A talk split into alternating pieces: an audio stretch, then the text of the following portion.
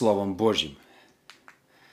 Еще раз всех приветствую, кто присоединяется в сегодняшний воскресный эфир, и я верю, что вы получите благословение от Бога. Э, сегодня многие страны отмечают День мамы, поэтому если вы мама, я вас искренне поздравляю, благословляю, чтобы у вас все было хорошо. Я недавно снял новое видео про свою маму. Я постараюсь поставить его в описании на YouTube здесь, поэтому вы можете его тоже посмотреть. Сегодня хочу вдохновить вас одни, одной интересной историей из Библии. Я считаю, что это была одна из самых выдающихся, самых, ну, таких искренних, помазанных мам в Библии. А также, что мы сможем взять от этой мамы. Смотрите, Библия способна менять нашу жизнь. Почему сегодня в нашей жизни мало чудес? Потому что мы мало верим в Библию, что там так написано. Почему сегодня, вы знаете, у нас куча проблем, куча э, происходит среди христиан разводов, э, куча разных, вы знаете, вообще грехов проникло в церковь. Все потому, что, мне кажется, мы вытеснили Библию из церкви. Сегодня часто, вы знаете, когда проповедник читает долгий какой-то историю из Библии, мы такие, о, скучно. И он там что-то говорит, какие-то рассказики, мы уже слушаем. Но Слово Божье, оно не просто, оно способно поменять жизнь человека. Если мы, мы только поверили в слова Божьи, в нашей жизни произойдут чудеса. Сегодня хочу поговорить о чуде. Чуде, которое пережила мама. Кому из вас сейчас нужно чудо? Чудо – это то, что невозможно в естественном мире, но возможно с Богом. Вы знаете, много вещей нереальны в мире просто так, естественным способом. Много вещей мы не сможем никогда получить, если мы будем опираться только на наши знания, наши способности. Но есть вещи, которые происходят в нашей жизни, в нашем служении, которые возможны только благодаря чуду или сверхъестественному влиянию. Вот скажите, как Иисус мог бы накормить пять тысяч людей? Но ну, это было нереально, да? То есть сверхъестественность. Верим ли мы в сверхъестественное Божье движение сегодня? Если кому-то из вас нужно чудо, исцеление, прорыв – семейные отношения, другие вещи. Я верю, что этот метод, который сегодня я хочу поговорить, который использовала эта женщина, он поможет вам получить свое чудо. Итак, первое царство, первая глава с 1 по 17 стихи, я буду прочитаю выборочно несколько стихов. Смотрите, Библия – это Слово Божье. Поэтому насколько важно услышать, что Бог хочет сказать. Был один человек из Рамафаим, Цофима, с горы Ефремовой, имя ему Елкана, сын Иерохама, сына Илия, сына Тоху, сына Цуфа, Ефреянин. У него было две жены, имя одной Анна, имя другой Финина. Финана. У Финаны были дети, у Анны же не было детей. И ходил этот человек из города своего в положенные дни поклоняться, переносить жертвы Господу Саваофу в Силом. Там были Или и два сына его, Офни и Финес, священниками Господа. Соперница ее, 6 стих, огорчала ее, побуждая ее к ропоту, то есть Анну, на то, что Господь заключил чрево ее. И так бывало каждый год, когда она ходила в дом Господень, то огорчала ее, и это плакала и не ела. 9. И встала Анна после того, как они ели и пили в Силоме, или же священник сидел тогда на седалище ухода в храм Господень. И была она в скорби души и молилась Господу, и горько плакала. 12. Между тем, как она долго молилась, пред Господом или посмотрел на уста ее, и как Анна говорила в сердце своем, а уста ее двигались, и не было слышно голоса, то Или счел ее, посчитал пьяной. И сказал ей Илий, да коли ты будешь пьяный, вытрезвись от вина твоего. И отвечала Анна и сказала, нет, господин мой, я жена, скорбящая духом, вина и секера я не пила, но изливаю душу мою пред Господом. Не считай рабы твоей негодной женщиной, ибо от великой печали моей и от скорби моей я говорила доселе. И отвечал Или и сказал, иди с миром, и Бог Израилев исполнит прошение твое, чего ты просила у него. Эта история предшествует рождению великого помазанного Божьего судью, пророка Самуила. Самуил был одним из самых, одной из самых выдающихся личностью в Израиле. Самуил лично помазал Давида на царство, Саула на царство. Самуил был как бы в свое время даже ну, царем судей Израиля. Ведь он управлял Израилем. Это была одна из самых великих личностей не только того времени. Как часто вы знаете, сегодня журналы вычисляют 100 лучших личностей столетия. Самуил был личностей всего периода Израиля, одной из самых влиятельных. Если бы мы составляли список, как Forbes, мы бы сказали, что Самуил входит в десятку, двадцатку самых влиятельных личностей Израиля за всю ее ветхозаветную историю.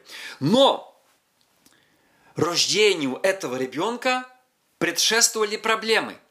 Его мама была бесплодна. Смотрите, очень часто большому призванию предшествуют огромные проблемы – Часто чем больше у человека призвания, чем больше Бог дает ему судьбу, тем больше человек сталкивается с трудностями.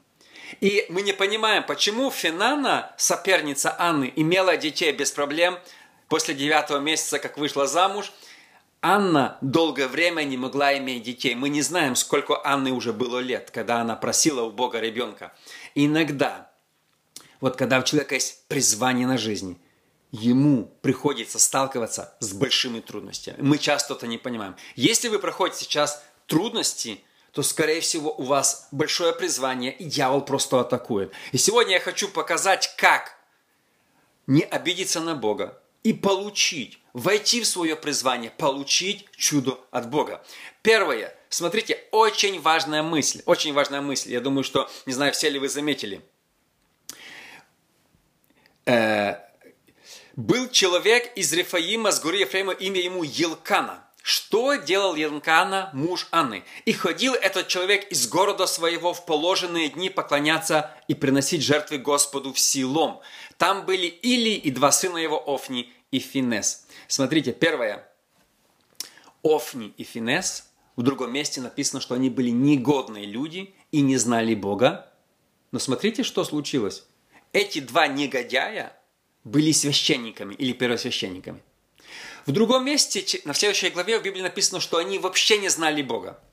Они блудили с женщинами, они забирали жертвы у людей и кушали. Человек несет жертву, они забрали, скушали. То есть просто пренебрегали, насмехались. Но в то же время у них был большой сан. Они были первосвященниками, и все люди приходили туда поклоняться Богу. К сожалению, не то, что история повторяется, так было тогда, так и сегодня. Э, очень часто в руководстве церкви, не часто, бывает, скажем так, не буду говорить часто, не знаю, в руководстве церкви пасторское положение, епископское положение, диаконское положение занимают негодные люди, которые не знают Бога, которые вообще не в курсе дела, что это такое. Они даже не рождены свыше. Но они, как бы, может быть, родились в христианской семье, или они увидели, что это престижная должность. Или они подумали, что ну я так смогу зарабатывать деньги. Мне кажется, что так было, так есть и так будет до пришествия Христа. Всегда, когда есть вот что-то святое, туда пытаются проникнуть негодные люди, которые недостойны занимать этого положения.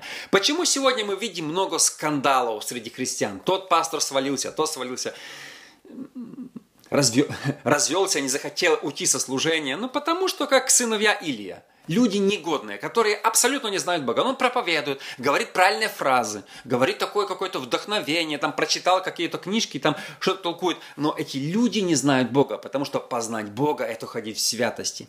И вот эти сыны Илия, они позорили Бога. К сожалению, к сожалению, такое сегодня бывает. К сожалению. Мы не знаем, как с этим бороться, мы не знаем, как, как до конца поступать, но, к сожалению, иногда э, вот мне сегодня буквально с утра написал один человек в личку в Фейсбуке, что пастор его церкви развелся и не ушел со служения. Но это мне приходит раз, наверное, в неделю такие разные сообщения. Люди спрашивают, что делать? Оставаться в церкви или уходить? Понимаете? Когда происходит такой кризис, я считаю, такой позор, и человек еще продолжает проповедовать, ну, позор. Но, смотрите, что делал Елкана во время этого кризиса? Когда в церкви был кризис, когда церковь была ну, можно сказать, такая, в таком шатком положении. Что делал Елкана? Елкана все равно продолжал ходить и поклоняться Богу. Смотрите, Елкана ходил к Богу, а не к людям. Да, он знал, да все люди знали, что это негодяи занимают главные посты. Но Елкана приходил и поклонялся Богу. Знаете, многие говорят, о, я знаю такого человека, верующего, я из-за него не хожу в церковь. Подождите, мы ходим в церковь к Богу, а не к человеку. Даже если мы услышали, кто-то свалился, кто-то там своровал финансы, кто-то там сблудил, это не играет роли. Каждый даст отчет за себя. Мы должны продолжать ходить к Богу. Если бы Елкана сказал своей жене Ане, слушай, Анна, а зачем мы каждый год ходим в Силом поклоняться Богу? Вот эти там негодяи сидят, как-то мне не по себе, я не буду ходить в Силом больше. Я останусь дома. И они перестали бы ходить в Силом. Что бы случилось? Смотрите, где Анна, забегая наперед, получила чудо? В Силоме.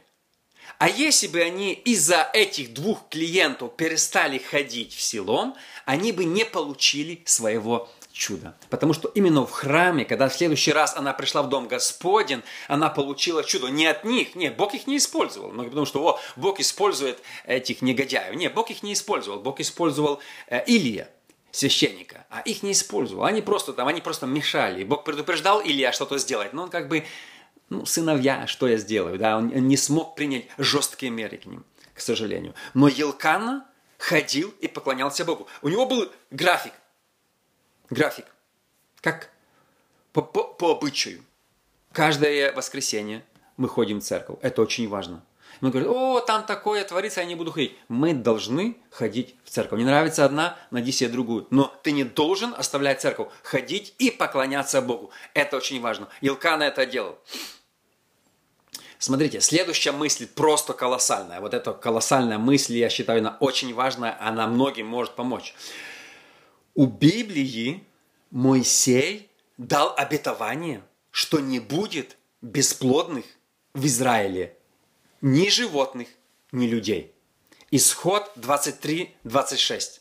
Не будет преждевременно рождающих и бесплодных в земле твоей. Смотрите, обетование было в законе, что в Израиле ни у кого не будет бесплодных. Еще раз. Не будет. Не написано у кого. Всех, значит. Преждевременно рождающих, семимесячных детей, восьмимесячных и бесплодных в земле твоей. Не будет. Я так понимаю, Анна слышала эти слова во время проповеди, когда тогда не, было Нового Завета, не было посланий Павла, не было, возможно, еще псалтырь, да, не было много еще вещей, это было ранее, ранее было только, э, даже еще не было книги царств, всего такого, ничего не было, она не знала еще Давида, никого. Вот они читали эту закон, и Анна слышала, не будет бесплодных, а она бесплодна. Понимаете? Библия говорит одно, а реальность другая. Как часто такое бывает? Как часто, если в вашей жизни, знаете, есть много обетований в Библии о нашей жизни, о благословении, исцелении, благ, э, других разных вещах. Э, э, с, то, что спасешься ты и весь дом твой, твои родственники должны быть спасены, обязательно. И часто мы смотрим, Библия говорит одно, а реальность говорит другое. Мы не знаем, какой период это было у Анны, но как минимум несколько лет. Ну, может, даже 10-15 лет. Смотрите, она читала Библию и слушала Библию. Она видела, в Библии написано, не будет бесплодных, она бесплодна. Что со мной не так? Почему я не имею обетования, которые написаны в Библии, которые предназначены мне? Сегодня Библия полна обетований. В Библии написано «Я Господь целитель твой». Бог есть благословляющий, Бог великий, знаете, Бог сильный. Бог хочет спасать родственников, Бог хочет, чтобы в нашей семье был мир и порядок. Бог хочет, чтобы наши дети были послушны и благословены. Но почему часто обетование – это одно, а реальность – это другое? И когда это расходится, мы начинаем сомневаться в Божьих обетованиях. Сколько людей сегодня вообще сомневаются в том, что это им предназначено. Буквально недавно я просто спорил с некоторыми людьми, просто спорил на повышенных тонах, можно сказать. Они говорят, сегодня исцеления не существует. Я говорю, подождите, так в Библии написано. Они говорят, а в церкви нету? В церкви вы сколько раз молились за меня, я не получил исцеления, значит исцеления нету. Я говорю, подождите, есть обетование и есть реальность. Бывает, оно расходится. Но Анна не смирилась с этим. Год молилась, не помогала. Два молилась, не помогала. Пять молилась, не помогала. Десять молилась. Но однажды она домолилась. Она видела, есть обетование. Если в Библии есть обетование, оно принадлежит мне. Проблема в чем? Что мы часто со временем, когда обетования не срабатывают, мы перестаем в них верить. Я посвятил, э, наверное, десяток видео против теории прекращения – и все люди, эти прекращенцы, которые толкают сегодня теорию, что все чудеса закончились. Кто-то мне пишет, зачем сегодня чудеса? Это как там, э, эти иудеи ищут чудес, мы, христиане, не должны искать чудес. Ну, ну, ну, ну, просто бред. В Библии написано, что нам принадлежит исцеление, нам принадлежит благословение.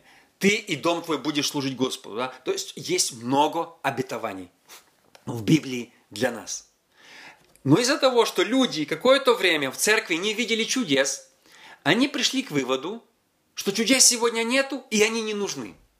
Ну, если чудес нету, то не означает, что они не нужны. Если чудес нету, то не означает, что Бог не хочет их давать или Бог это не говорил. Анна могла сказать, смотрите, Анна могла сказать, что Библия неправдива. Она могла поверить в теорию кальвинизма и сказать, поверить в теорию прекращения. Чудес больше нет она могла поверить. Я думаю, что были проповедники реформированная теология, кальвинисты, книжки Джона Маккартера многие читали, что нету больше сегодня чудес. Но Анна решила откинуть эту ересь и поверить в то, что говорит Библия. Не будет бесплодных в земле твоей. Какая бы ни была трудная ситуация, первое, что мы должны сделать, мы верить в чудеса, даже если их нет. Смотрите, даже если никогда в жизни вы не будете иметь чудо, вы все равно должны верить в то, что Бог творит чудеса. Даже если бы Анна не имела сына, она должна была верить, что то, что написано в Исход, это истина. Мы не имеем права поставить под сомнение слова Бога. Даже если, кажется, она была бесплодна 10, 15, 20 лет, она не поставила под сомнение слова Бога. Если Бог сказал, это будет. Проблема наша в том, что после нескольких лет мы начинаем, сдаваться, говорить, о, наверное, мы ставим под сомнение всемогущего Бога, который сказал, что будут сопровождать нас исцеления, иные языки, будут ложить руки на больных, будут благословения, твой, твой дом спасется, родственники спасутся, Бог дал нам обетования. Но когда мы год-два их не видим, мы начинаем сомневаться в Боге. И так мы теряем свое благословение.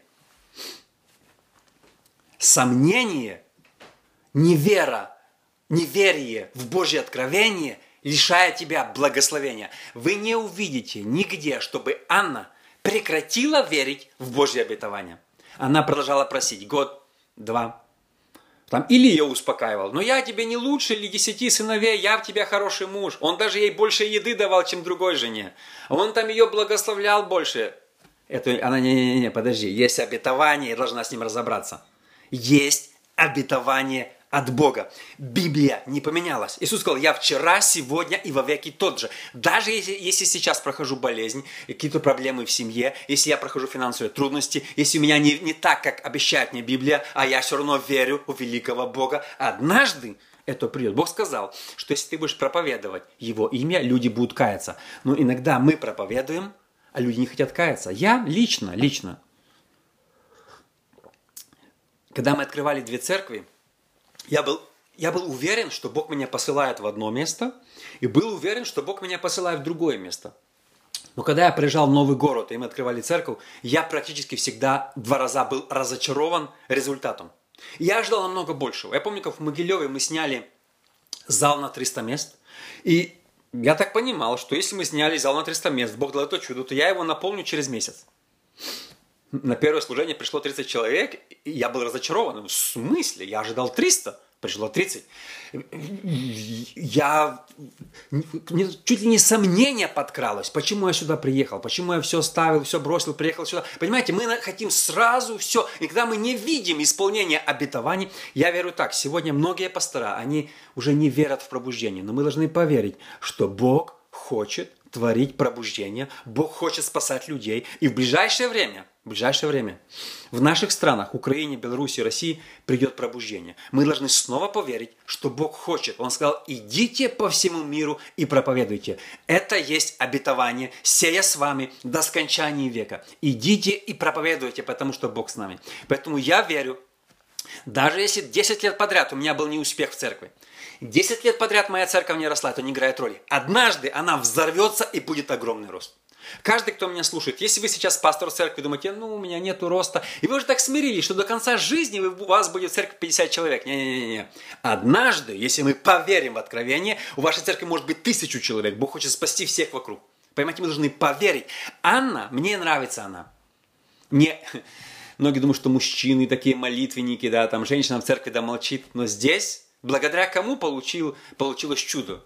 Самуил. Да, у него был отец, но отец не сыграл большой роли, чтобы этот сын получился. Да, там потом, может быть, отец ходил, говорил, я горжусь тобой, сынок, ты меня такой, вот ты меня хороший. Да, но подожди, кто, кто все сделал, чтобы этот сын появился? Кто плакал? Кто молился? Кто ходил? Кто кричал? Кто все это делал? Смотрите, к Елканы не было вопросу, что он бесплодный, потому что у него были дети от другой жены.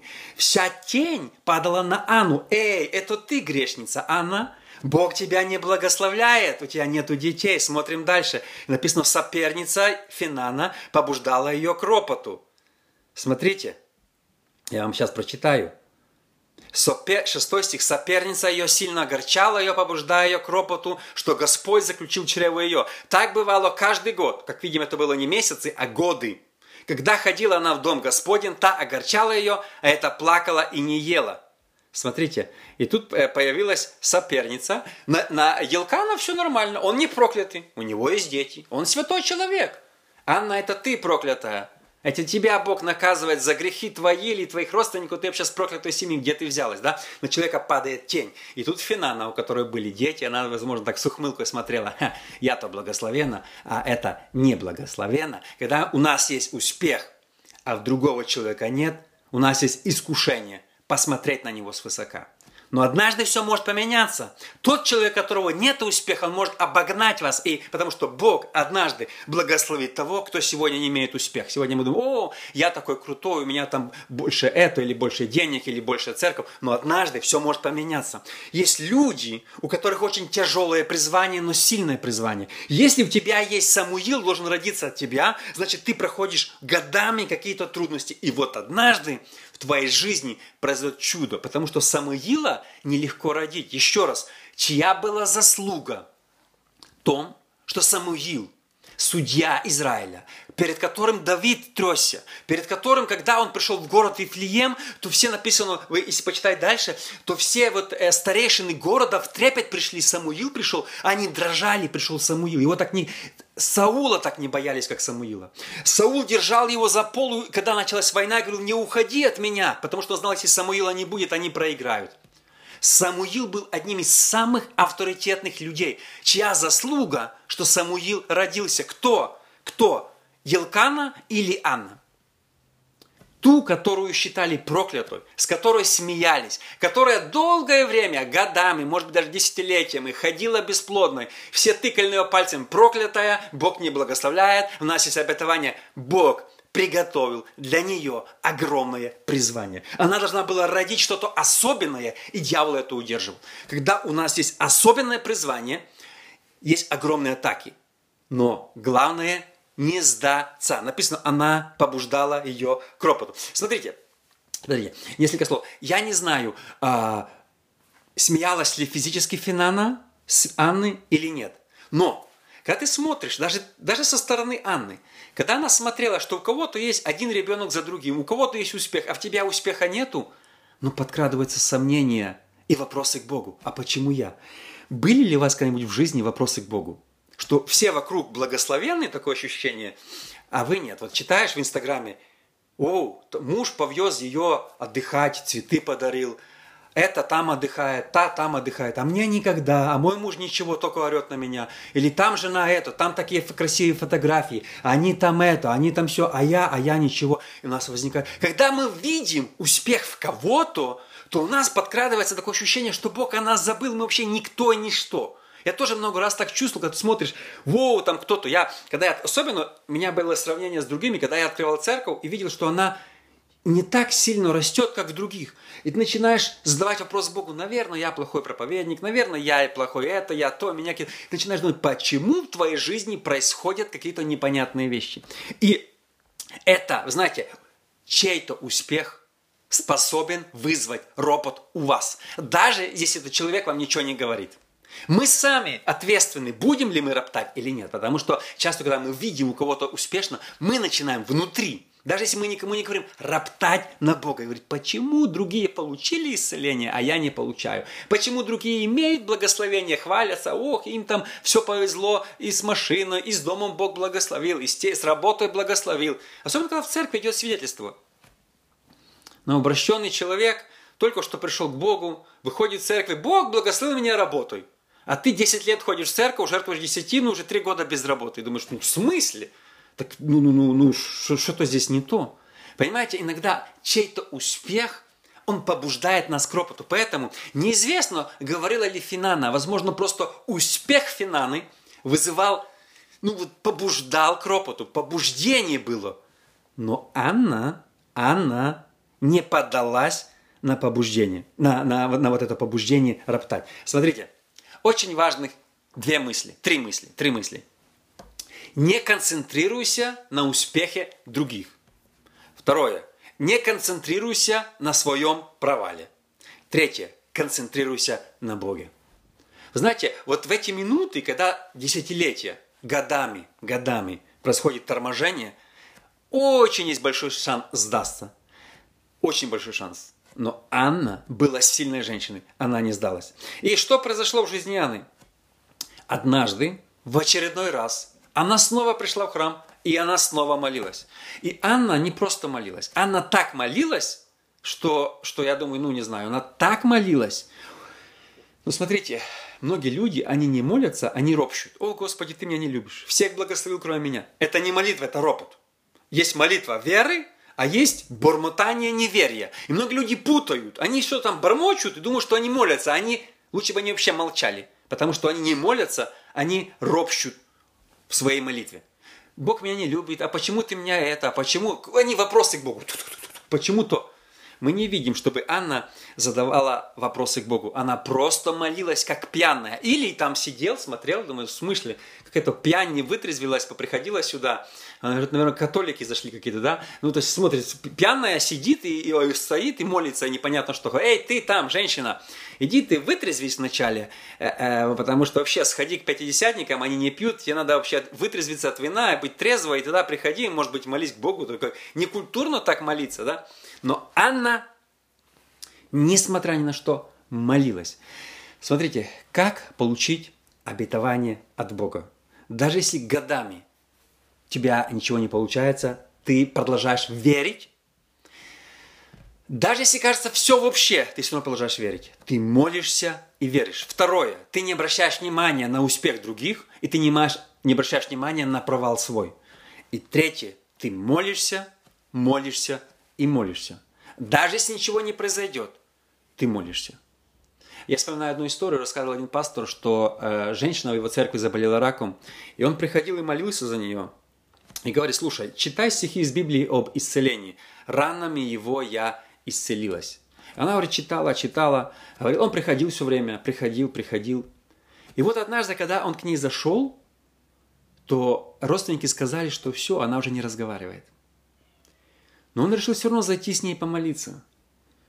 И говорит, она увидела пастора, попросила ручку и листочек.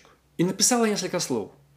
Когда он взял этот листочек, там было написано, даже если я умру, я верю, что в ранах Иисуса есть исцеление. И вот после этого она пошла на поправление, она выздоровела. Понимаете, наша вера должна быть до самой смерти. Даже если это не сработает – мы никогда, ни при каких обстоятельствах не должны сомневаться в том, что Бог целитель. Потому что Он, как только ты сомневаешься, что Бог целитель, все. Молись, не молись, все. Если у тебя есть сомнение, что Бог целитель, что Он может исцелить, все. Главное верить. Еще раз, была ли заслуга Анны в том, что она получила чудо? Она все делала для этого. Сегодня многие кальвинисты проповедуют, эти прекращенцы проповедуют, что э, все предназначено в твоей жизни Богом. Бог предназначил тебя бесплодной, будь бесплодной. Бог предназначил твоих детей, чтобы они не покаялись, пусть будет так. Бог предназначил тебе это. Подожди, подожди, подожди. Моя мама, когда она молилась за всех детей, она говорила, Господи, каждый мой ребенок будет знать тебя. И все. Здесь нет вопроса даже, мы, может, если это будет знать тебя. Откуда она это знала? Потому что в Библии есть обетование. Я и дом мой будем служить Господу. Все. Есть обетование. Моя мама поставила обетование и молилась согласно обетованию. Поэтому как нам знать, Бог ответит или нет? Есть ли это воля Божья или нет? Если в Библии есть этот стих из Библии, мы имеем право молиться на основании этого. Знаете, есть просто молитвы, а есть молитвы, которые просто пробивают небеса. Есть просто молитвы, а есть ну, молитвы, которые просто что-то делают. Э, э, последняя история и, э, и один, еще одна мысль. Хейкина читал как-то, что еще в старые времена, когда было рабство в Америке, и дочку и маму разделили, и мама была свободна, а дочку должны были продать на торгах. И были торги, собрались люди, и мама все время молилась, молилась. И тут она в удивление для себя повторила очень странную молитву. Господи, если бы я была на твоем месте, а ты на моем, и в тебя была дочка, которую должны были продать в рабство, и ты просил меня, то я бы ответила тебе. То есть очень странная молитва, даже богословски, наверное, она не политкорректна. И говорит тут ходил, где-то там тусовался э, э, сын губернатора и попросил у отца карманные деньги на мороженое. Тот дал ему 20 долларов. И когда начались торги, он сел, а ему было, подростком был, сел на лавочку, и начались торги. И этот сын просто для прикола поднимает руку и говорит 20 долларов. Она стоила там, может быть, тысячи. Ну, а тот, кто вел торги, хотел подлизаться к губернатору и продал сыну э, за 20 долларов эту девушку. Он берет ее, и приводит ее к маме и говорит, ты свободна. Понимаете, иногда есть молитвы, а есть молитвы, которые пробивают небеса. Что случилось здесь в храме? Или подумал, что она вообще пьяная. Смотрите, ее молитва или не был пророком. Нигде не написано, что Или был пророком. Он никогда не пророчествовал, он был священником, он не был пророком. И он даже вначале не увидел ничего особенного в этой женщине. Даже Илий подумал, даже священник подумал, что она немножко того, пьяная, и хотел отослать ее, иди вытрезвись. Но молитва высвободила пророчеству, и Илий сказал пророчеству, иди, и Бог тебе даст то, что ты просила. Молитва Анны, вот все ее поведение, ее искренняя молитва, которую она рыдала и плакала, я думаю, глаза были опухшие, я думаю, что она вся была вот такая – если мы хотим получить ответ от Бога, иногда это дается нам нелегко. Иногда нам нужно молиться так, чтобы вот лицо было опухшее. Скажет, ну, Бог же слышит. Да, Бог слышит. Но иногда нужно молиться так, чтобы пробить небо. Я знаю, так молилась моя мама, э, э, так она учила молиться меня. Молись так, чтобы коснуться к Богу. И даже если, э, если или не был пророком, у него резко открылся дар пророчества, и он сказал, иди, и будет тебе, как ты просила. Последнее. Анна не только получила сына, обетование, сняла с себя позор. Анна не только после многих лет имела радость, она своей молитвой тогда в храме поменяла весь ход израильской, возможно, вселенской истории. Мы знаем, что приходил конец уже, или скоро должен был умереть. Его сыны, сыны были негодяи последние, они были священниками, но облудили с женщинами. И, казалось, кризис наступил. Что делать? Кто? Какой следующий род возглавит? Кто? И тут рождается Самуил. Анна повлияла на всю историю Израиля и поменяла все будущее всего мира. Но вначале никто не видел, никто не замечал. Никто не, даже, даже священник не видел в ней будущего. Священник думал, что это обычная пьяница зашла. Никто не видел. Но Анна своей настырностью, своей, своей, вы знаете, молитвой, когда я приду на небеса, я обязательно отыщу Анну и скажу, ты была большим вдохновением. Мы учились от тебя. Ты просто, ну, вдохновляла нас молиться.